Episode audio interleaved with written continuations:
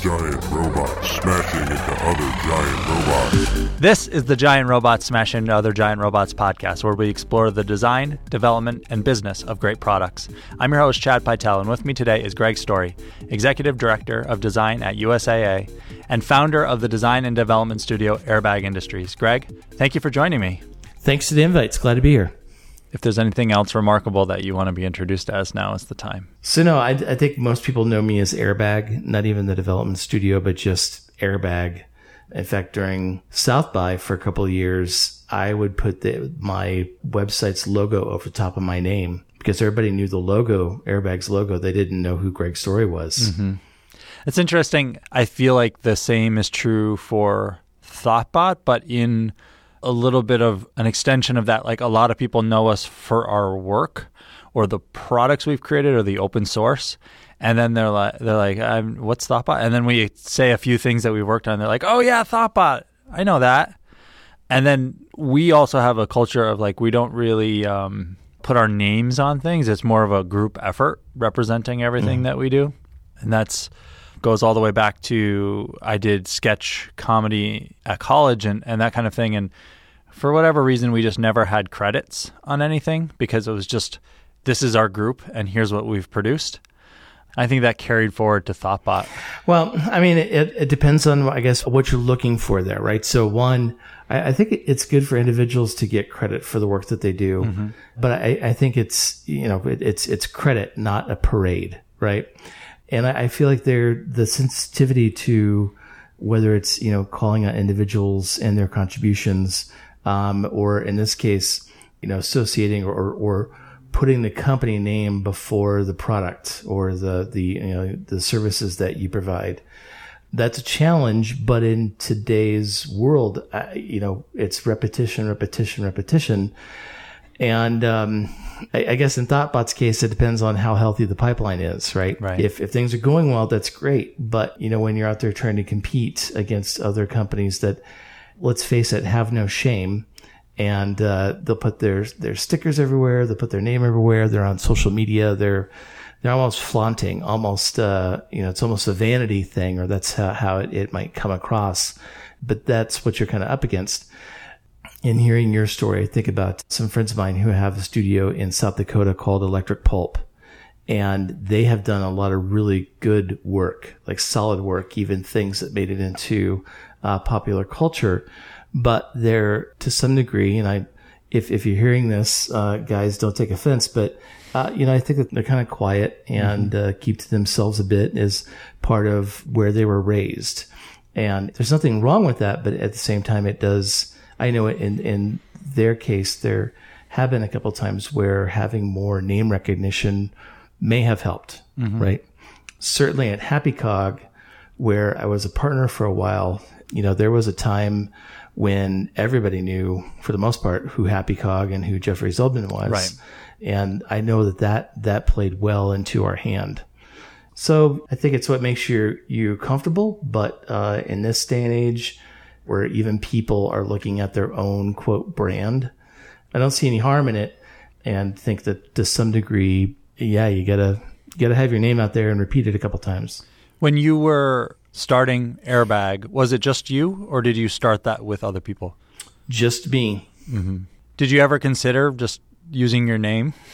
Yes, but it was Jeffrey Zeldman who actually convinced me that I should quit my job and start my own studio. Mm-hmm.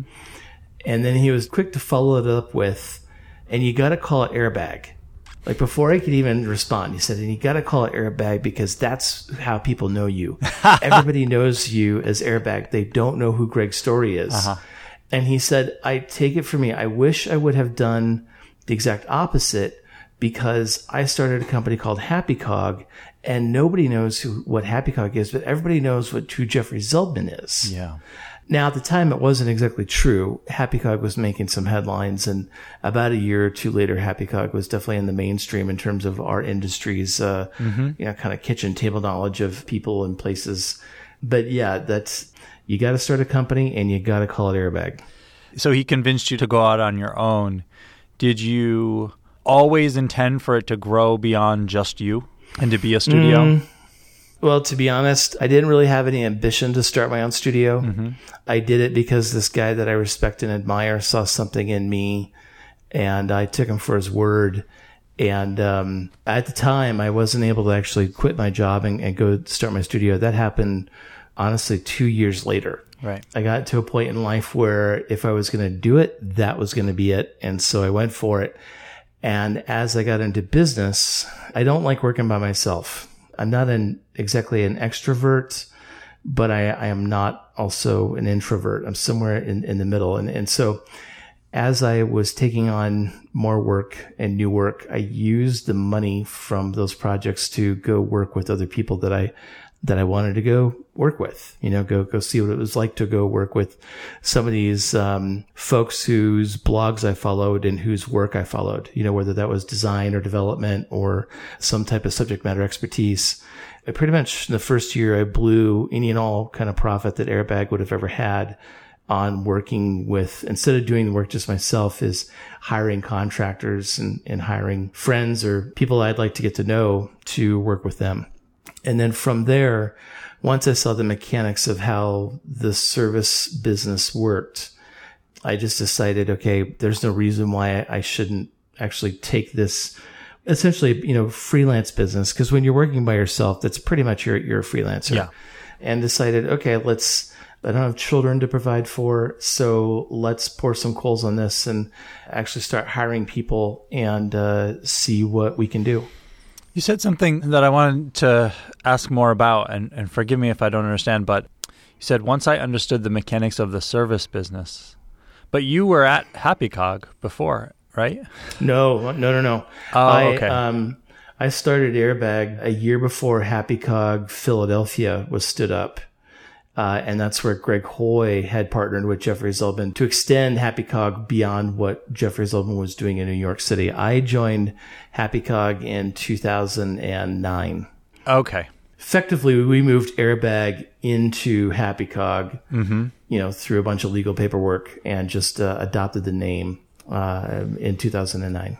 But Airbag still exists today? Airbag exists today, but it's mostly just a consultancy. I don't do much work, but there are some people that I've been consulting for years, and uh, I continue to do that for about two or three people today. Okay. And so is most of your time at USAA then? Oh yeah, that is full time. Yeah, USA. I've got 35 designers, uh, project managers, and a program manager. So yeah, my hands are tied there. So I imagine, given your reputation and your past work and, and experience, you had a lot of options for what you might want to do. What drew you to USAA? I'd say uh, my reputation got my my foot in the door. Mm-hmm. But as you get older, um, you know, so I'm 47 right now. Been in the business for um, what 21 years, specifically in digital. In design, I've been in a business for 25. You know, the longer you are in years in, in terms of an industry, unless you chose to be that kind of uh, individual contributor, you know, kind of champion of work. Like I look at Eric Meyer. He is definitely at the, you know, at the top of his game, being an individual contributor to HTML, CSS, uh, that, that type of work. Once you get into management though, you start to look like a manager, talk like a manager, walk like a manager. And so to some degree, it becomes a little bit more di- difficult to go into a place and find a good fit. So I was fortunate in that I've I know a lot of people. I've been able I was able to have a lot of conversations, uh, but it took took longer than I thought, and I think that just had to do with uh, you know kind of where I am in my career. You know, again, there are fewer leadership positions than than there are contributor positions, right? And so uh, it it takes a bit to get into those places. I wrote about this on Medium as a way to um, share my story to help others because there are other folks out there who are in the same kind of boat of, you know, approaching 40 and finding it difficult to move on to the next thing. But anyway, after I left Happy Cog about six months later, I ended up at IBM Design that's in, you know, Austin, Texas, uh, or headquartered there and, um, played a couple different roles there before USAA called with, um, an opportunity to lead a different kind of team at a very different type of company. and uh, I was I was happy to move on into this new role that I'm in today.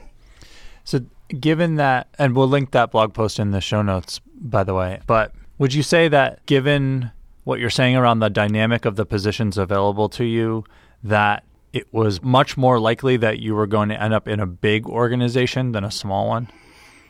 No, I sought out bigger organizations because I felt like I knew what the small company around 35 people was like. Mm-hmm.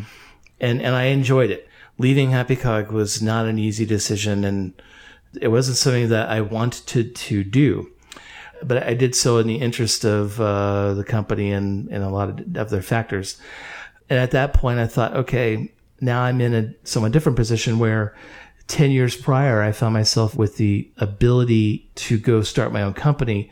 Now I'm in an ability to take everything that I've learned about running a small business, you know, building up designers and parlay that into an opportunity at, at hopefully a bigger company where I can go see what life is like on kind of almost on the other side of the client, right? Mm-hmm. We at both Airbag and Happy Cog had served clients with a lot of people you know, a lot of employees. And so I thought, well, let's go see what life is like on, on that side. You know, what's it like to be on the client side? And went from Happy Cog company of, you know, again, 35 ish people to a company of 400,000 people. I, I tell you, I, I learned a lot in two and a half years, like way more than I ever would have expected going into that job. What are some of the things that surprised you? I think some of the surprise was that even at a 400,000 person company, people are faking it till they make it.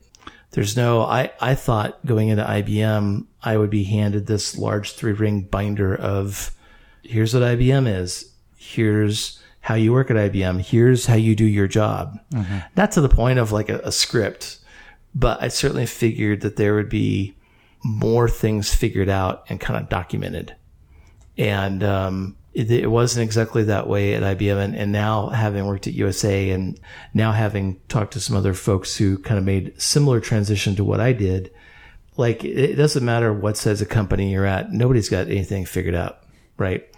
The, the difference is your, your benefits and they do have that part figured out, right? And there's more HR rules. And so everything dealing with humans that part has kind of been figured out. And there's a lot of regulations and rules and things you can and cannot do at a larger company. But in terms of innovation and trying to, to, you know, make the next thing or to make your products and services better, there's still a bit of the seat of the pants, you know, if, mm-hmm. if you're doing it right at larger companies, just like at small companies. And I think the other thing uh, about, you know, large versus small, of course, is uh, being in a large institution, there are more people you've got to go get buy-in from. You know, things just they inevitably take longer. That that wasn't a surprise to me. So you you started to say earlier describing the team that you work on. What does that what does that team look like? Yeah, so today I have a program manager and five directors. Under each director is uh, approximately six to seven designers, and those skills um, run the gamut from research, visual, UX, a little bit of service design expertise. And then funny enough, we don't have feds on our team. They're, they're tucked into IT. Mm-hmm. So I've got about 35 people and, um, we service at USA what we call FASG, which is the Financial Advice Services Group. We do all the work on any of the investment products that USA provides, both on the member side. You know, so if you want to go trade stock or buy a mutual fund or buy into a mutual fund or buy an annuity, we design all the user facing uh, parts of that, as well as all the advisor or all of the you know, kind of like back end experiences to help those folks service the members while they may be on the phone or through email or however that exchange is done. And what is it that you spend your time doing? I spend my time working with the business to try to make sure that we are working on the right thing, that um, they're prioritizing design at USAA is still relatively new, like mm-hmm. baby new. We're in our second year. And so a lot of times, um, I spend time with my senior executives talking to them about design, answering questions about design, about, you know, our capabilities, what we should be doing, when we should be doing it. But a lot of time is just spent trying to keep up with the business. And there's, we have a lot of businesses packed into this investment space, as you can imagine. And so uh, keeping up with them to know that, that we're working on the right stuff and, and that the designers are, are delivering. And we've got a lot of partners too. So we've got people that, you know, in IT and, uh, we have a, a huge research division. So getting to know those partners, so I, I, haven't even been there a year myself yet. Mm-hmm. So I'm still getting to know a little bit of uh, what my ropes are, but getting to know those partners and, you know, ironing any kinks out of uh, our process as it may be interfering or stepping on toes or there may be a gap between what our partners deliver and what, what we deliver. Just negotiating all of that. It's, it's more, definitely more of a, a corporate vibe, mm-hmm. I feel, job than what I had at IBM. When uh, you said that design is relatively new, it's just been a couple of years, but it's a you know there's a number of people on that team. Were those existing people? Was design department extracted from existing team members and adding, or is it entirely new? With you know they've hired 35 people in the last two years and made the design department. So design existed at USA certainly, um, but it was tucked into IT. Yeah, design was more of the afterthought Mm-hmm. not necessarily, you know, brought into the beginning of a project. And so our chief design office was stood up by Mariah Garrett about a year and a half ago ish.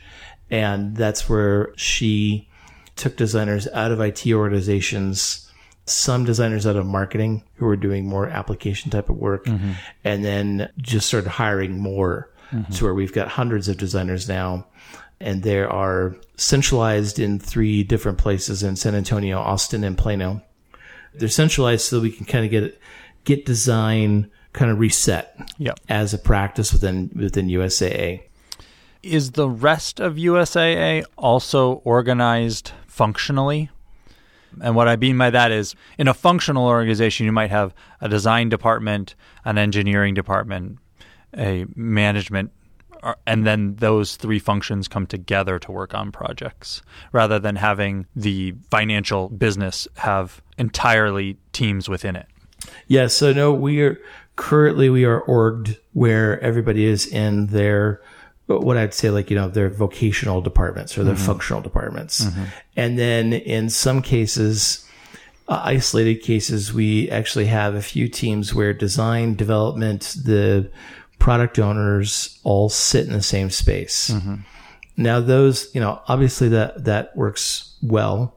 Right now, though, it, it's an anomaly. It's, it's not, um, mm-hmm. it's something that, that we not just design, but IT, product ownership, the business all have to, you know, take a look at that and say, which model do we want to follow? Yeah. But for right now, we're sitting in isolated area, not so much areas, but we definitely have the designers sitting with designers, IT sits, you know, developers with developers, and the business sits with the business. Mm-hmm. What are some of the challenges that you or other members of the team have faced in terms of extracting design, elevating design, bringing it outside of IT that either you know you fully expected or, or, or you didn't?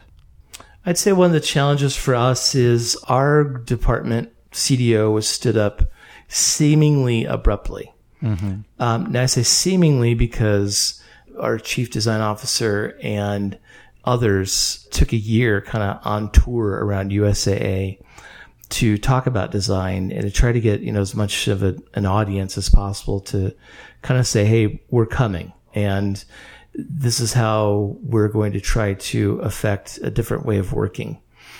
When CDO kind of got stood up, it seemed that a lot of people weren't really listening. Yeah. or probably more importantly, there were just so much going on and, and just too busy. And right. so there's a lot of things about the way that we work that still comes as a surprise. Fortunately, we've got a lot of very receptive people. So once I'm able to, or another executive is actually able to kind of sit down and, and explain some things and, and answer questions, everybody feels much better about, you know, where we are today with, with things. But that's definitely been a challenge as being an agent of change and actually even being like the literally like the thing that is forcing change in a mm-hmm. very large company. I'm surprised by how many people, you know, they know about us, but they don't necessarily ask questions. Yeah. And so that sometimes makes things difficult. The other is just being new, you know, and in a large organization, I saw this happen at IBM where when I was there, IBM design was three to four years old. Mm-hmm. And there were, there were literally executives that, you know, just didn't want to play along and they felt that they, like maybe some other initiatives within the company, they would just simply outlive us. And so rather than me go out of my way to change how I do things and what I consider to be a priority, I'm just going to not talk to you and, and hope you go away sooner than later. Right. You know, I think that it's inevitable that there's some of that, um, maybe not to the degree or the tenacity that I saw at IBM, but there's some folks that are just resistant to, to change in process and change of ownership. And from their perspective, that has probably been a good strategy in the past. You know, through if they've been there a while, I'm sure that fads have come Yeah. along or initiatives have come along, and then there's an executive change or a change in thinking, and a few years later, it's no longer happening. Yeah, you know, the longer people are at are at these companies, you know, people that have been serving for 25 years, they have a healthy amount of cynicism. Mm-hmm. you know, so they're not again, they're not bad people. It's just that's that's how they've gotten through things in the past.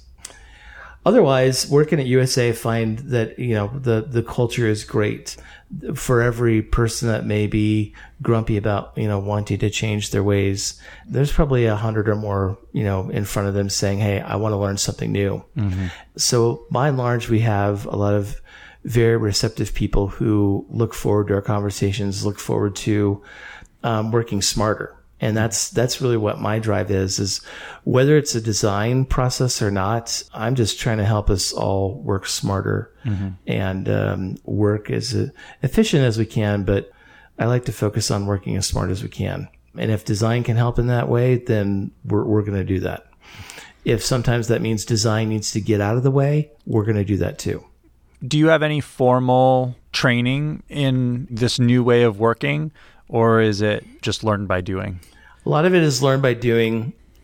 However, we are at USAA, we're moving into something called Safe Agile. If you ever want to lose sleep at night, go take a look at the Safe Agile chart. when I heard that we were doing this, I swear a, a little bit of my soul left my body. I prefer the the nimble agility that you get being a small company, um, and so within me still are expectations of we should be able to run at least my group should be able to run like we did at Happy Cog or did at Airbag. I run with the bias of making and uh, you know just getting things done, not talking about it and and trying to assess every inevitable risk. You know, it's just we'll we'll deal with those things as they come. Safe Agile is what I would call the exact opposite of this. And so it's, um, I just had to go through two days of Safe Agile training. And, um, uh, for me personally, that was excruciating. I have to admit, I've never heard of Safe Agile before. What is it? So Safe Agile, near as I could tell, take Agile, okay? Some of the tenets of Agile, but now attach that to the process of building a 747. Right. So there are, I, I do think that there are processes out there that require this kind of rigor and this kind of, um, just engineering to death how you make things, which is really what it is. So, you know, if you're making things like an airplane that needs to stay up, you know, during during flight, or uh, things that just have uh, critical parts and and uh, processes of their own. Yes, I you would want to make sure that the thousands and thousands of people working on this all at once that they are getting things right. You know, that you have parts delivered on time that go into the thing, and that you've got the right people that are there to put the parts into the plane and you know. So I, I get it. Um, it's just it's taking agile and making it what i would consider a very arduous process. And why they even bothered keeping the agile name i don't know. It's seriously it's a form of agile for uh, the enterprise that um, does not make me happy. But i know a lot of people this is like they they love it. Just to clarify, would you say that the organization was doing Agile before and this is a new way of doing Agile, or was the organization not doing Agile at all and they're saying this is how we're going to introduce Agile? this whole safe agile thing came about the same time that I came on board. Mm-hmm. So we definitely, for my groups, they were definitely in some form of agile practice where they mm-hmm. were, you know, two week sprints and either using Kanban board or they had a scrum master. Mm-hmm. There was a number of different ways, you know, that, that they were all organized around essentially a two week sprint and getting some of the groups were getting into, you know, pointing, sizing, all that kind of stuff. The safe agile is part of just an overall digital transformation for all of USAA. So it's not just my teams, but other design teams that are supporting different areas of the business, uh, IT, business process. There's there's a uh, just a lot of transformation that is going on at USA right now, all at the same time, and safe is one part of it. And how does design function within that flow? That is a very good question because we had to figure that out. Uh-huh. Safe, agile, out of the box doesn't necessarily come up or have a point of view on where design fits in. Fortunately, we had the opportunity to think about that for a while and come up with the point of view that is being adopted across different businesses and their adoption of safe agile. So essentially, you know, Safe Agile, you have three levels of work that goes from portfolio. So, you know, just like big ideas, big business goals down to what's called the team layer where you're actually chunking that work up into, you know, here's the features, here's this, the pointing, you know, we're going to get it done in this sprint, la, la, la, la, la, la, la. Where we've put design primarily is to make sure that we're at that, um, what they call the program layer Yeah. Uh, where as they're determining what priorities are, we're helping them assess using design thinking tools and, and whatnot to help assess the priority, but also to help get an idea of, you know, what that should be based upon user research. I'm really happy to hear that because if you had said we're just integrated at the team level, making sure, and we're not at that program level, then that would severely impact design's ability to be part of conversation in building great product. Well, yeah, because at the team level, that would essentially take us back to where we were in the first place, which is, hey, you're a designer, make this look good. Right. Right. To some degree. So no, we're involved in, in all aspects. And what's interesting about this, and, you know, kind of again goes back to what I like about USAA is each team, there's some flexibility to kind of figure this out, you know, and we're not tasked with adopting safe agile to the T, but making this whole process fit for the whole team, you know, the, the team of teams. That's all to say I've got one group of designers who are working in a little bit different way than another group of designers using the same framework.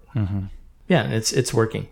It's just again for me, uh, when I take a look at this, and I, I just say, man, just give me these these thirty plus designers. We'll go fix the world, Right. And you know, we don't need a framework. Do you think that there's any company or any kind of organization that ultimately shouldn't have a chief design officer? Or if not, you know, that specific title, have Yeah. design sitting at the, you know, executive leadership level? That's another good question. I I'm full of them today. Yeah, it's good. Thanks for saving them. Um, I've been trying to process what it means to have a seat at the table. Now, you know that's cur- that's currently not my job. I, I kind of uh, watch a bit from afar. Right. So you're more at the execution of that. Yes, yeah. But you know, I I was just having a conversation with Ryan Rumsey about this. He sits across from me and he's in strategy. We were just thinking about this of of we're not sure that a lot of when people say they want a seat at the table, I don't know that people really understand what that means.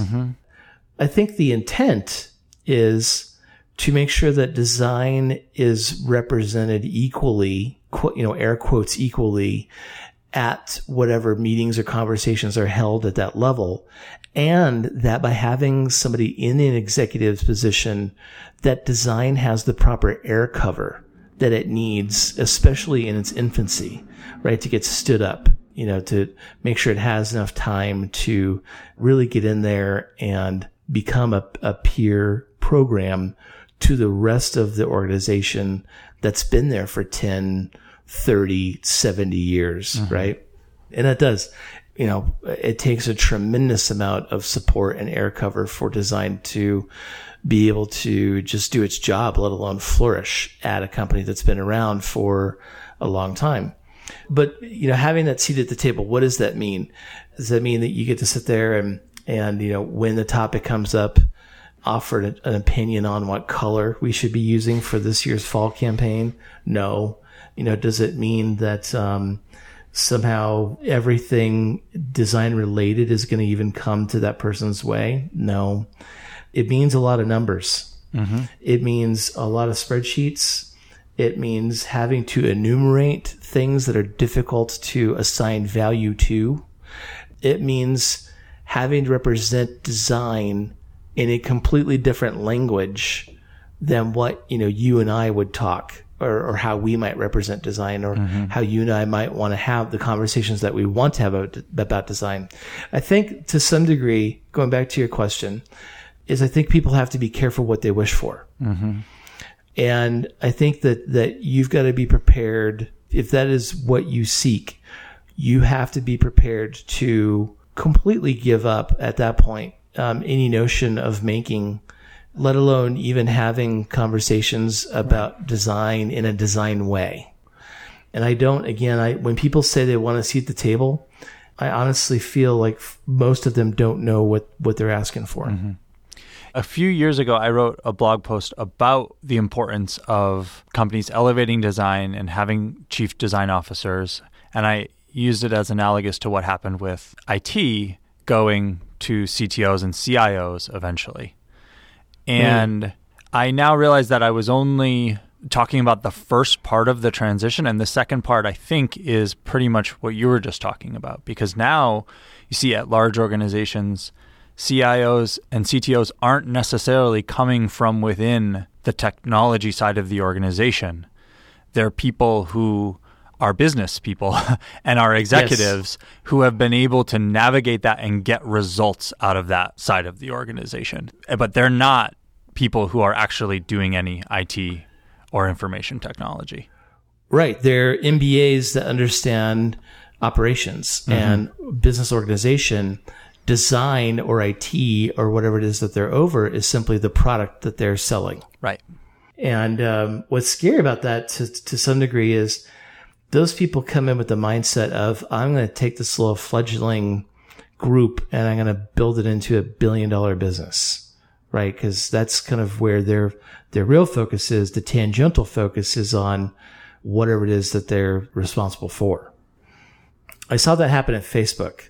And when I say I saw that happen at Facebook, what I mean is I had an opportunity to go um, talk to a lot of folks at Facebook, and and for the product owners and sometimes even the VPs of design, their focus wasn't necessarily on, you know, I don't want to misrepresent them, but the, the focus wasn't necessarily on building the most bestest thing out there.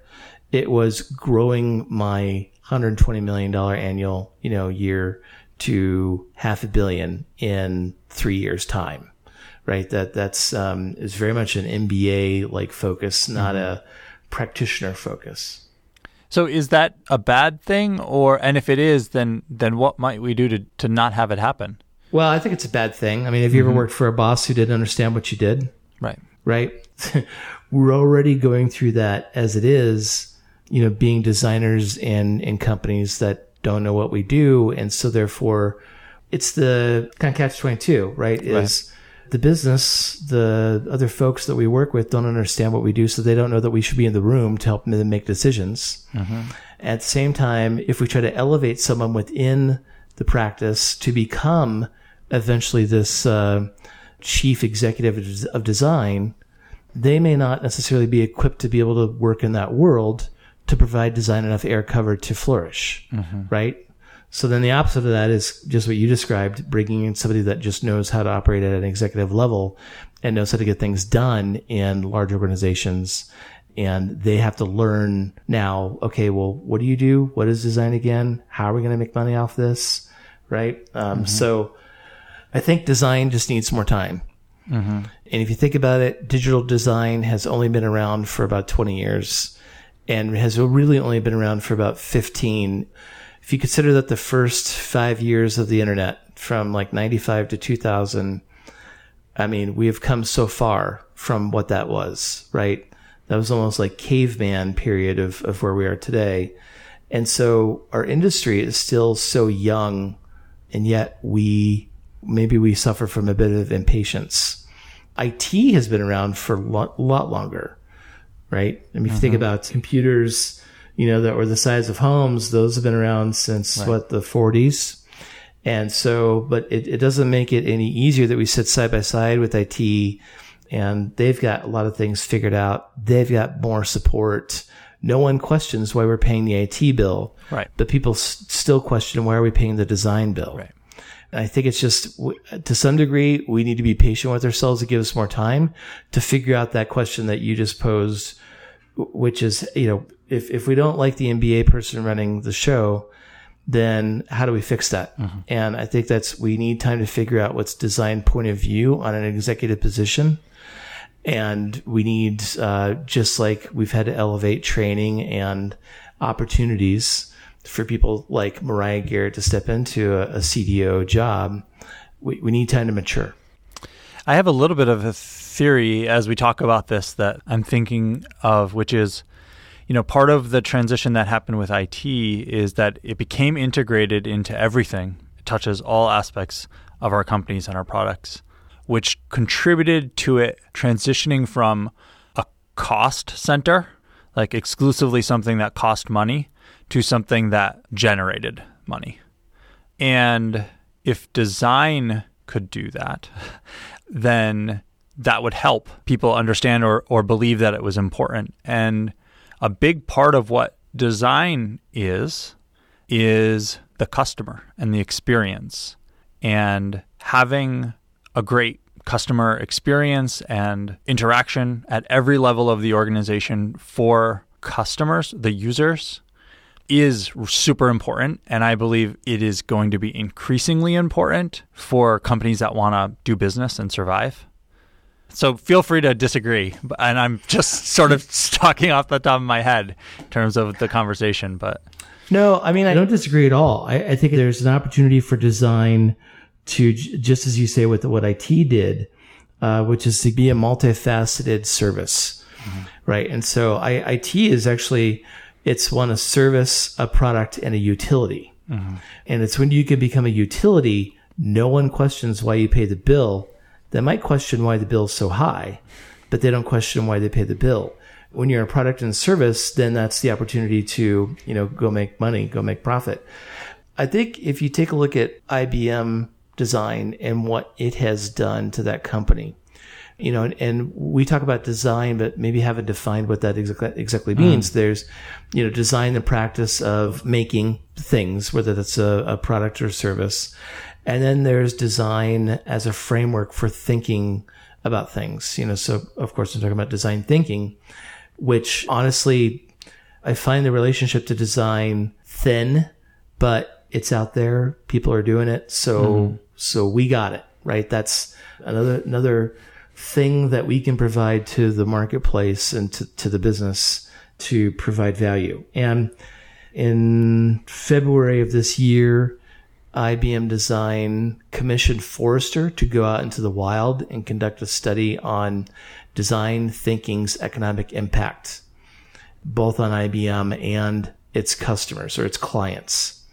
And it found that after IBM Design's five year mission of building up a design practice within IBM, and more importantly, a design thinking practice within the larger IBM, I think there's been something like 100,000 people have gone through IBM Design Thinking's curriculum at IBM, right? Which is, that's pretty crazy. yeah, But in that study, they found that products are going to market twice as fast. They overall reduce development time by 33%, and the return on investment is 301%. You know, so if you, if you take a look at, you know, what's going on there, and that's happening mostly primarily through the activities surrounded around design thinking and using that as a framework for making decisions and getting things done you know, uh, talking to your users, make sure you're building the right things, pivoting, all the good stuff that comes with that. That's the thing that we can get deeper into the organization, right? Just as IT has been able to do over the years. But that takes a, almost like a, a different type of focus Yeah. than say what I'm doing uh, to some degree with, with running design teams to build the right products that the members want. But I think that's where we've, we've got the pieces. We just have to, you know, again, we, we need a little bit more time and we need a little bit more probably leaders in our industry and across verticals to push these types of services into the organizations and into, into the companies that are out there. That's great. Um, switching gears a little bit, I, I'm curious, having now transitioned for a few years from the agency side to seeing the other side, I, I'm sure there are lots of differences. um, one I'm curious about is like, for example, do you find that you work a more sustainable pace versus a less sustainable one? Yes. I mean, the short answer is yes. The uh, I got to thinking about you know like well, what does what does that mean sustainable pace and you know I think in the agency world depending on how you run the agency or or how how I guess it's run for you but you know you have your ups and downs. You've got your your times that are just lunatic crazy. And then you've got the other times that um, you know tumbleweeds are blowing by. And um, you're leaving early because either there's nothing to do or you're waiting on the client, like, you know, like whatever. I think that that certainly working where I do now, my schedule is more dependable. There are some sometimes where something you know came down from the top that we've got to put together to get back to the top and you know present and that type of thing. That can be a little a little crazy, but um, yes, more sustainable. Um, I but I would also argue that depends on how you run your shop. Do you find that you have more or less time for working on different side projects or interesting things? I could definitely depend on more time. That's for sure. And I think to some degree, that's also due to the fact that the benefits I get, I get an absurd amount of time off. uh, you know, if I if I want it, I haven't actually taken a lot, but I do have more time available to me. That's interesting because um, obviously the time off is a factor. So that is a totally different dynamic. I would have thought that the agency world would have given you more sort of, you're working on lots of different things, gives you more opportunity to do different, like sort of slide it in and be like, I can justify doing this because it's very related to maybe the marketing we're doing or just working with this hmm. person or that kind of thing. So personally, I I always run things kind of a bit out of fear. so, and more so when I ran my own shop, meaning I was afraid to spend too much time on something that wasn't billable, just because I kept thinking of the people that were working with me who relied on that paycheck, and so to some degree, I was terrified sometimes to even take a an hour to write a blog post. Uh, so there, there you go. That tells you a little bit about me. So you, you mentioned like, do you have time? For me, it wasn't working in the agency. It wasn't a matter of time always. It was a matter of, am I brain dead or not? You know, and, and I remember there was days at the agency where I'd be on the phone for six hours, either pitching new work, you know, managing clients' expectations, doing design reviews. And by that, you know, sixth hour, my brain is toast. And, uh, you know, I, I would just get home and, and just veg out, you know, just not have the energy and just even the, you know, the energy going in my brain to work on anything on the side. I'd say it's, it's more about that than it was actual time available. So speaking of side projects, you have one going now. It's a new podcast, right? I do. It's called Sprints and Milestones. A friend of mine, Brett Harned, who I worked with at Happy Cog for a number of years, uh, he was the VP of project management. He was asked by Rosenfeld to write a book on project management, digital project management. Brett also uh, helped stand up the DPM Summit. He and I worked on that. Uh, I wouldn't say it's the very first event of its kind, but it had been a while since there had been a dedicated event for project managers and product managers. And so anyway, so when, when his book came along, I suggested, hey, we should uh, record a podcast and talk about the book and uh, hopefully sell more copies. That was the original idea was to try to add to his marketing plan. And so I don't think we've sold a book yet. Um, but it's been a lot of fun. This is my first, I've been on a lot of podcasts, but this is my first one actual producing. And so we have agreed to record eight, eight episodes. We cover the topics uh, that are in the book, but on the podcast, we, we talk about anecdotal stories that are related to the topics in the book. So it's not just a, this isn't an audiobook. It is a, a show to provide maybe a little bit more relatable content to what's in the book through my work at Airbag and Happy Cog and Brett's work at Razorfish and, and, and Happy Cog in that project management role. So it's been a lot of fun. It's at sprintsandmilestones.com. Would love any feedback, any questions. Uh, love to hear back from you or anybody who else is listening. Yeah, it's at episode five now. So he's got a couple episodes to go. So if you're listening to this, uh, jump on over and you can get through all the episodes before the last ones come out, I'm sure. Although maybe it won't end, right? Well, that's so. I think what we're thinking about doing because it has been a lot of fun is we definitely want to continue the theme of, of project management, but get into ops. You know, so speaking more about not only DevOps, but now it seems like we got an ops for everything now. Mm.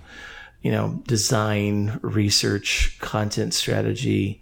It's getting a tad ridiculous, but I think that there's some that's some some new areas to explore not only to help, help figure it out for ourselves but help others figure out like what are these new roles? You know what are these these new processes that are out there and how does that relate to existing ones? And i think that's a topic that we're looking at covering in the second season.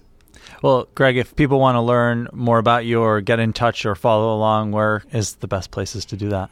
i am brilliant crank everywhere on the internet as far as i know so Twitter, Medium, Airbag Industries, my the original blog is still up, and um, you know more of my time's been focused on the podcast lately, but uh, still contribute to that from time to time. Wonderful. Greg, thank you for sharing. Thank you for your time. I really appreciate it. Thanks for having me. It's, has been fun. You can subscribe to the show and find notes for this episode at giantrobots.fm. If you have questions or comments, email us at hosts at giantrobots.fm. And you can find me on Twitter at cpytel. This podcast is brought to you by Thoughtbot and produced and edited by Tom Obarski. Thanks for listening and see you next time.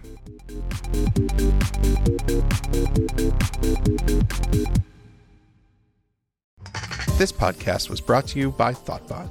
We are experienced designers and developers who turn your idea into the right product. With local studios in Boston, San Francisco, New York, London, Austin, and Raleigh, let's build something great together.